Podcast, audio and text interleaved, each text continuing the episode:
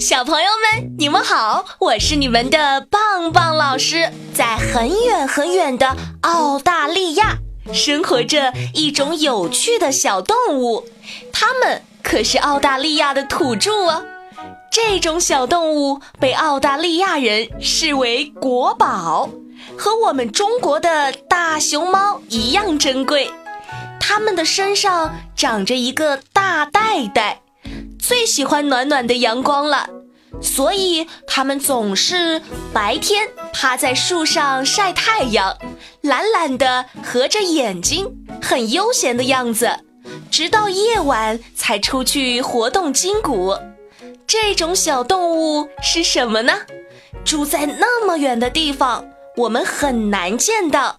那就在今天的节目里去了解一下吧。澳大利亚生活着一种小动物，它们憨态可掬的样子让很多人都非常喜欢，经常有人不远万里去跟它们合影留念。这种小动物就是考拉。考拉是一种香香的小动物，有一种桉树叶的香味，和它们的气息一样。桉树叶可是个补充水分的好东西，因为考拉每天要吃好多的桉树叶，所以它们能够几个月都不用喝水呢。但是小朋友们吃的东西和它们的不一样，所以可不能学它们哟。考拉这个名字在当地就是不喝水的意思，给它起这么个名字是不是很形象呢？考拉总会带着小宝宝在外面走，那他们的家在哪儿呢？考拉的家就在树上，它们可不像其他小动物那样有个固定的窝。它们总是懒懒的趴在树上睡觉，走到哪棵树，哪棵树就是它们的家。虽然它们的睡眠时间很长，可是想要抓到它们，还真不是件简单的事儿呢。因为这些贪睡的小家伙十分机警，稍微有点响动，它们就会马上跳到别的树上去，才不会给敌人留下半点机会呢。每个小朋友都有双神奇的小手，这双小手不仅会写字，还能做出有趣的小东西，画出美丽的画。弹出活泼的乐曲。其实，不仅小朋友为自己的手指骄傲，考拉也一样呢。考拉基本上是在树上生活的，很少到地面上来。可奇怪的是，不管树干有多滑，考拉都能灵活地在上面散步。原来，在他们的手指中藏着一个宝贝。这个宝贝就是拇指间的大夹角，这个大大的夹角能让考拉的爪子变得更强壮，这样它们就能很好的抓住树枝，不管什么情况都不会让自己掉下去。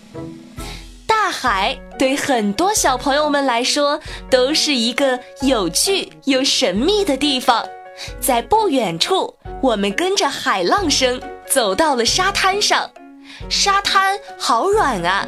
我们可以用沙土搭个小堡垒，挖个山洞。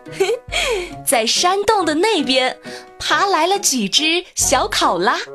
哎，它们不是生活在树上的吗？怎么也来沙滩散步了？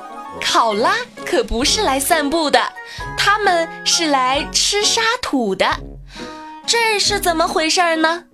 原来沙土和小石子都是有助于消化的好东西，所以考拉偶尔也会离开他们深爱的大树，来到沙滩上吞食小石子和沙土，之后再和粪便一起把小石子和沙土排出体外。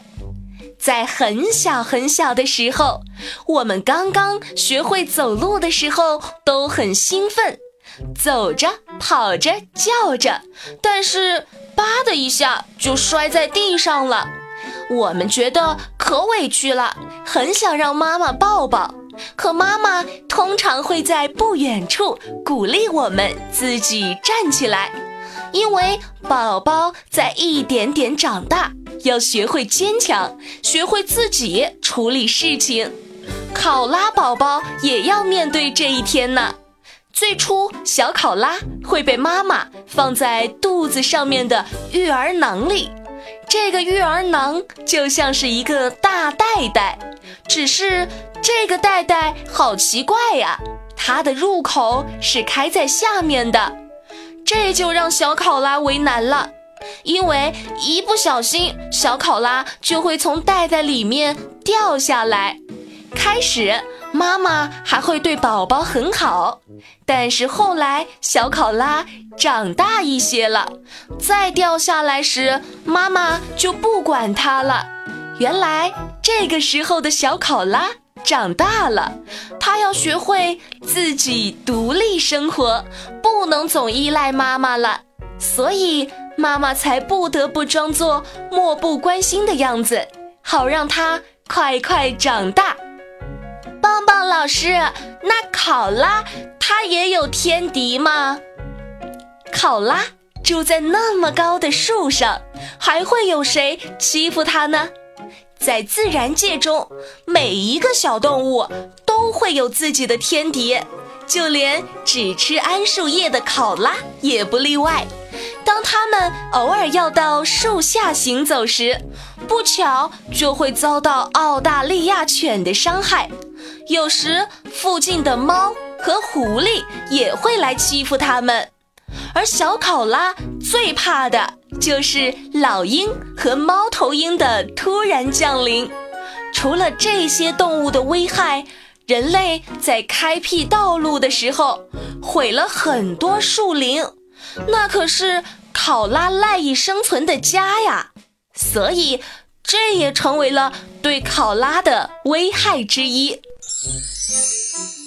好了，小朋友们，关于考拉的故事，棒棒老师就讲完了。小朋友们，如果有什么新发现，或者对我们的节目有什么建议，都可以留言告诉棒棒老师。我们下期再见喽！